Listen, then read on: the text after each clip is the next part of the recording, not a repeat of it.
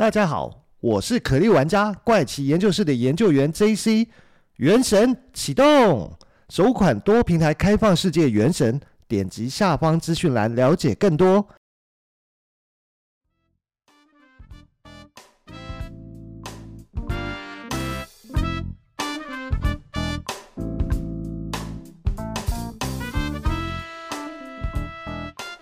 欢迎收听怪奇研究室，我是研究员 JC。大家这周过得好吗？那在这一集呢，其实要跟大家来聊聊一个远在遥远国度的神秘象征物哦，就是木乃伊啊。那讲到木乃伊，我们一定第一个时间会想到的就是埃及嘛。那埃及，我们除了木乃伊以外，可能还会想到就是有沙漠金字塔跟人面狮身像。那在我的印象里面呢，埃及是一个遥远而且又神秘的国家哦，因为我看过所有关于埃及的电影跟美剧里面。都能看到很多蕴含着神话故事的壁画哦，这些古埃及的神秘形象也都让我觉得非常的特别跟不一样。在埃及的古神话里面呢，其实有九位非常出名的神话人物，分别是有太阳神的拉、空气之神的修、雨水之神的泰弗努特、大地之神的盖布、天空之神的努特。冥王也是施展丰饶的奥西里斯，还有奥西里斯的妻子，也是荷鲁斯之母、大地之母，也掌管生命的伊西斯。那还有混乱之神、战争、沙漠与外国之神的赛特，以及最后一位就是死者守护神阿鲁比斯之母的奈芙蒂斯哦。那我们常见的埃及神话人物的图像呢，很多其实都是来自这九位神话人物啊。还有在去年呢，漫威其实也推出过一部美剧啊，叫做《月光骑士》。故事背景就是讲男主角在死后被埃及的月亮之神孔苏发现，进而呢，他就成为了孔苏的化身与意志代言人。然后月光骑士的形象呢，其实就是全身包裹着类似木乃伊的绷带哦。就是在我能接触到跟埃及有关的资讯跟影像哦，几乎都是跟这类的神话元素或者是埃及特有的文化有关系啊。所以我。对埃及啊，很就很自然而然的蒙上一层神秘的面纱，就像在 EP 一百三十集的节目里面哦，我曾经提到过，在过去古埃及人认为哦，通过木乃伊的复活或许可以对抗灾难。不过为什么非得是木乃伊呢？因为在那一集里面有讲到，古埃及认为人死后可以复活的哦。而复活的灵魂需要原先的身体，因此需要保存遗体以供死者来生所需啊。这也是为什么古埃及的国王或者是皇室在过世后呢，会被制作成木乃伊保存哦。主要就是因为古埃及人相信人是由肉体和看不见的灵魂所构成，他们认为死后呢，灵魂其实是没有死掉的。当灵魂跟肉体在死后的世界重逢时，死者就会复活，而且会得到永恒的生命。所以他们需要。将躯体保存好，以供他们再次回到人间时使用。这也就是为什么古埃及有那么多座的大小金字塔，或者是有这么多具木乃伊的原因。但是呢，你要知道木乃伊一词的真正含义哦，可能会觉得有点惊讶哦，因为其实木乃伊的发音是 mummy，那它是来自古波斯语。这个词呢，最早其实指的就是沥青，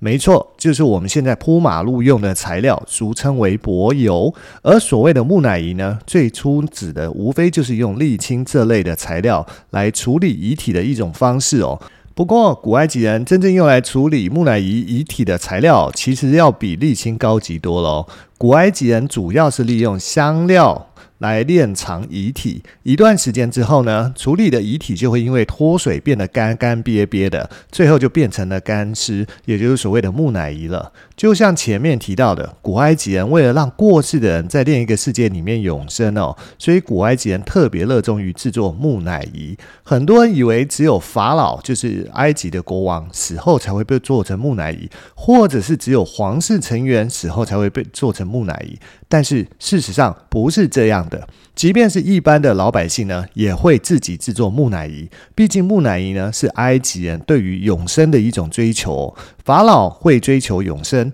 皇室会追求永生，当然呢，平民也会追求永生。只不过呢，皇室跟平民的制作技术跟水准差很多而已啊。而今天我们要分享的故事，就是跟木乃伊有关。这是一具在两千年十月出现的木乃伊哦。但是被发现的地点不是在埃及，而是在巴基斯坦。巴基斯坦在哪里呢？其实它是在印度的左边哦。但是被发现的过程中，并不是由于考古学家在考古的时候发现，而是巴基斯坦政府意外发现的。那么，这到底是怎么一回事呢？故事呢，原来是在两千年十月十九号的那一天哦。巴基斯坦政府的相关部门收到线报，指出有人正在黑市兜售一件非常重要的古文物哦，所以巴基斯坦警方就开始来调查消息的来源。在过程中呢，他们收集到一卷录影带。那在这卷录影带里面，是由一位叫做阿里阿克巴的男子哦，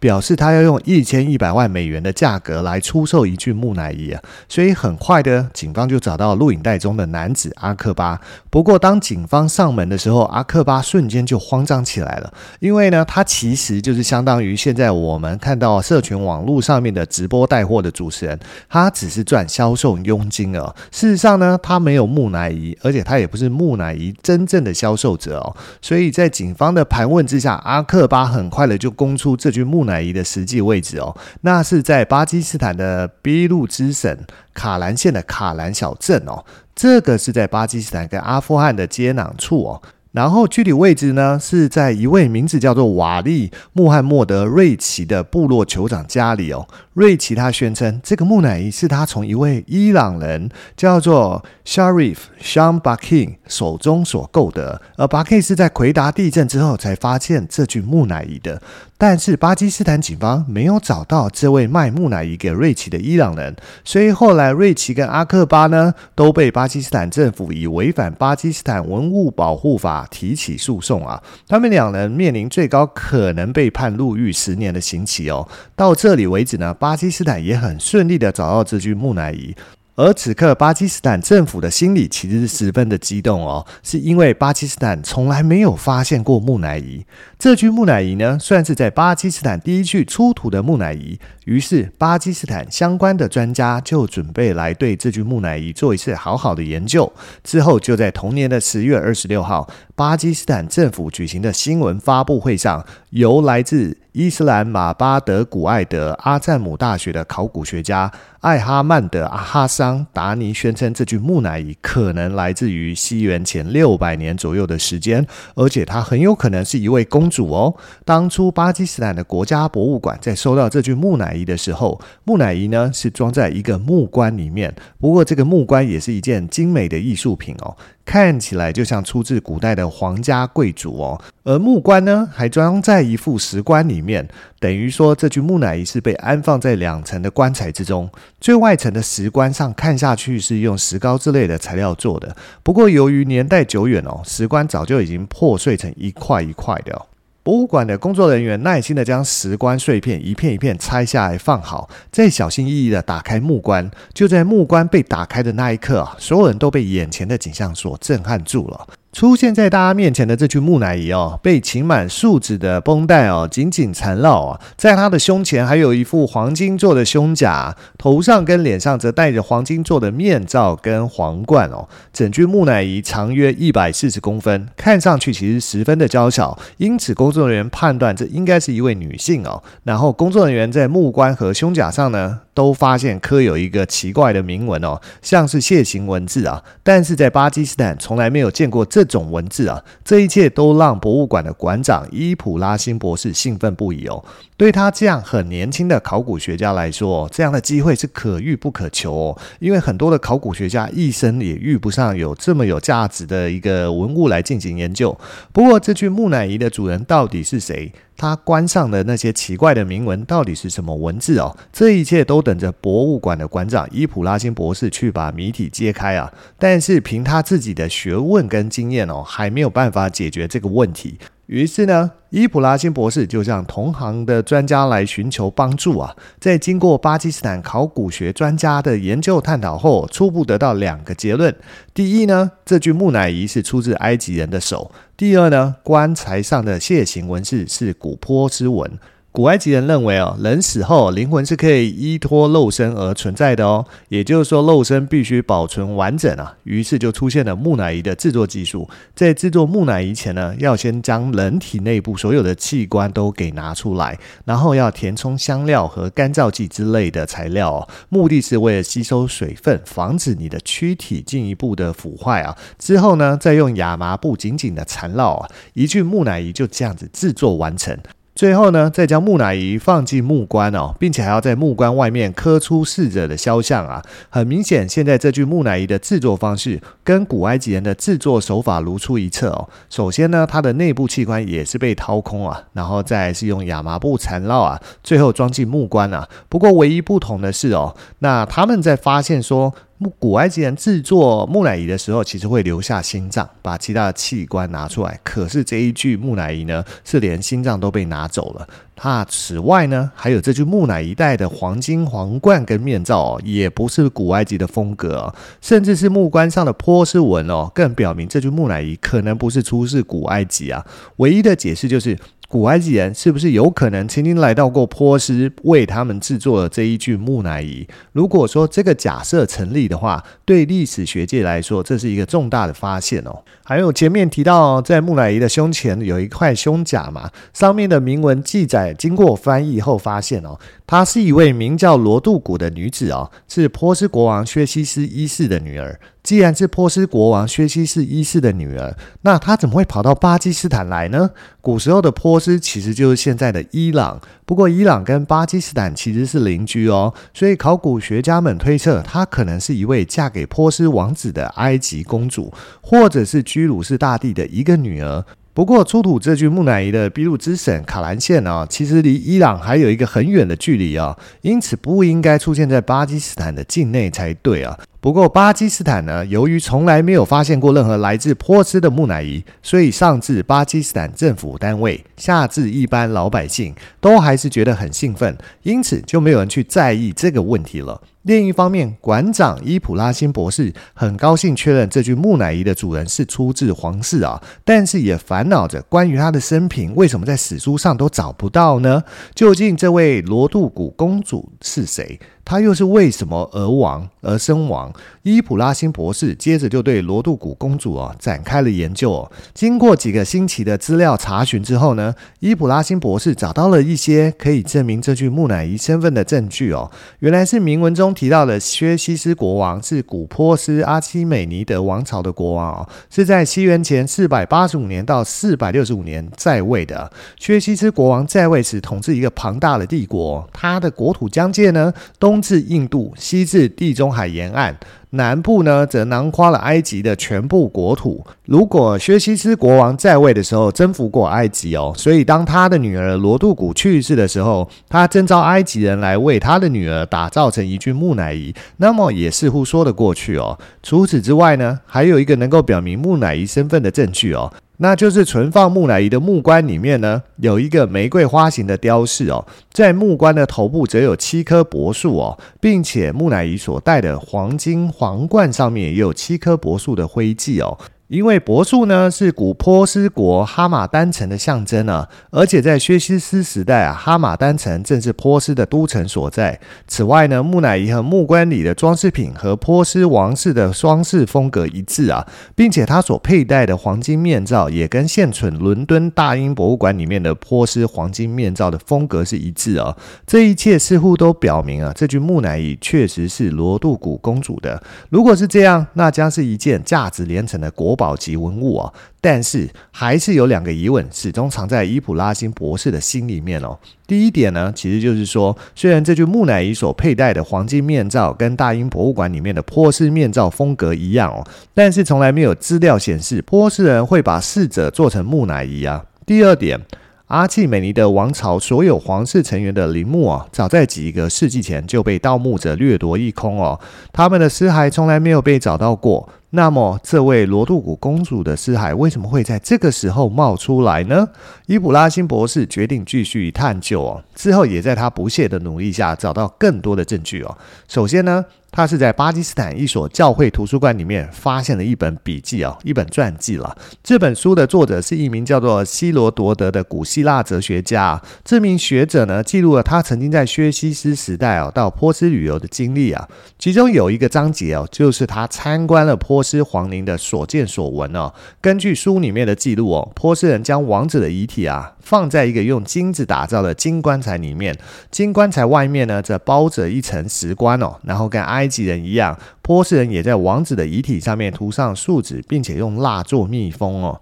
由此看来呢，这个罗杜古公主的和书里面所记录的王子一样，死后的遗体也被做成了木乃伊。而且伊普拉辛博士了解到，这几年考古学家在埃及的陵墓挖掘中哦，也发现被做成木乃伊的波斯人。根据木棺上面的古埃及文字记录哦，这位波斯人是波斯国王派往埃及的某一任总督啊。而这个总督在埃及过世后，他的遗体就被做成木乃伊啊，显然是受到了埃及人的影响。不管怎么样。在这些研究以后呢，馆长非常兴奋地让工作人员对这具木乃伊进行简单的修复，然后就让这具木乃伊顺利的在博物馆展出哦。当这具木乃伊展出之后呢，立刻轰动了全世界，吸引了世界各地的专家来参观，还有研究这具木乃伊。不过没有多久的时间，伊朗政府与巴基斯坦政府便开始争夺这具木乃伊的所有权。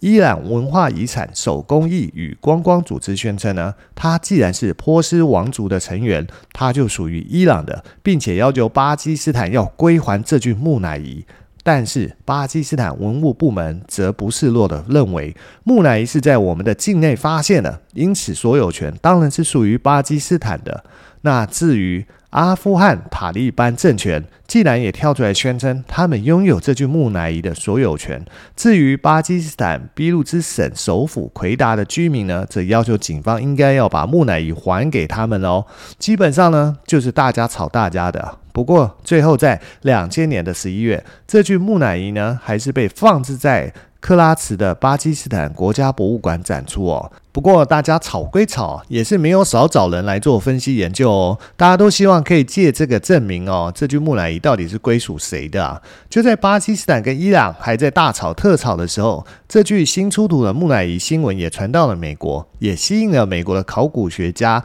奥斯卡怀特穆斯卡勒拉他的一个注意哦。因为奥斯卡拿起照片一看，觉得这具木乃伊的照片好像似曾相识哦。后来回想起来，诶。这不就前几个月有个骗子寄给我的照片吗？因为就在三个月以前哦，奥斯卡因为有人想要向他兜售这具木乃伊，所以他曾经来过巴基斯坦，并且在近距离的状况下拍摄了这具木乃伊的照片哦。这是一名叫做阿曼诺拉瑞吉的中年男子哦。代表一位巴基斯坦匿名的古董商来联络奥斯卡，并且告诉他，这具木乃伊呢是由一个卧教家庭带到巴基斯坦的。而这位匿名的古董商呢，根据胸前的金牌上面的楔形文字判断哦，这具木乃伊应该是薛西斯的一个女儿。楔形文字包含了一段由伊朗西部的贝西斯敦铭文所写成的一个文字哦。贝西斯敦铭文则是薛西斯父亲啊大流士一世时代所创造的。不过，这位奥斯卡也不是什么笨蛋，不是别人说什么他就相信什么。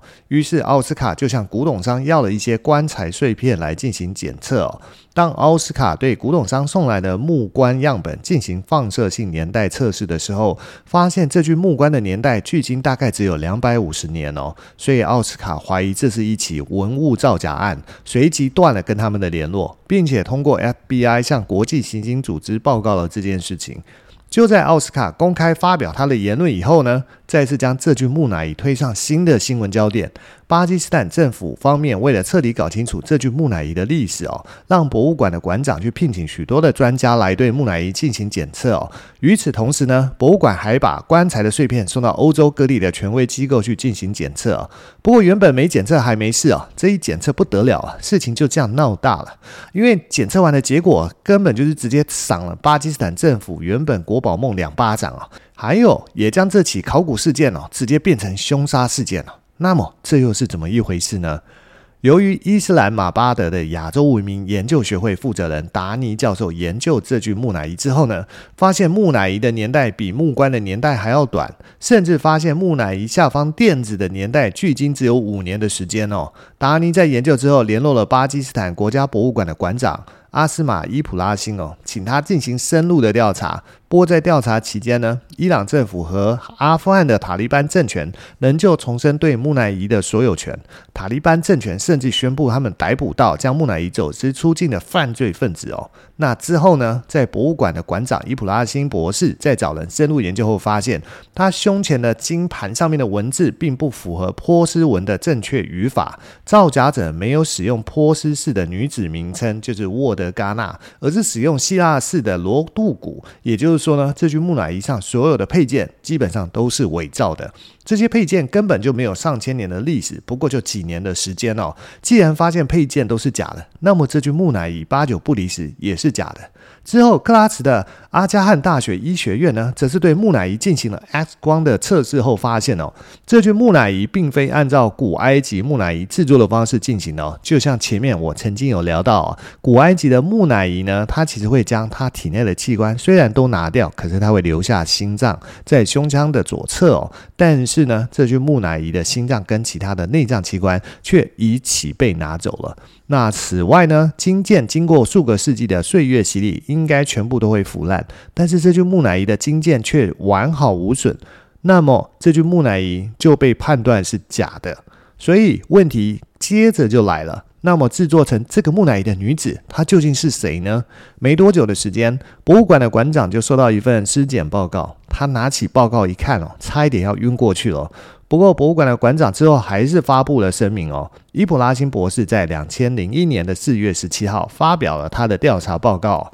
在这份报告里呢，他认为这位所谓的波斯公主木乃伊啊，事实上是一位年纪大概在二十一到二十五岁之间的女子。这个人呢，大概死于一九九六年左右。很有可能是被钝器切割颈部致死。死后的他呢，牙齿全部被拔光，而且呢，他的髋关节啊、骨盆跟脊椎骨都被折断哦。警方开始调查这起谋杀案啊，并且在俾路支省逮捕了不少嫌疑人。这下呢，巴基斯坦政府跟博物馆哦，可是脸上无光哦。原本以为他们发现国宝哦，结果没想到最终竟然变成一起国际笑话。不过就在这份尸检报告被发布之后，巴基斯坦当地的警方也立刻介入调查哦。不过在经过两年的调查之后，警方还是没有找到任何的线索跟关于这名女子的资讯哦。那么大家可能会好奇的是，这具被制成木乃伊的女子遗体最后怎么样了呢？这具木乃伊最后是让爱德希基金会暂时认领哦，然后在二零零五年的八月五号，曾经被传出下葬的错误消息。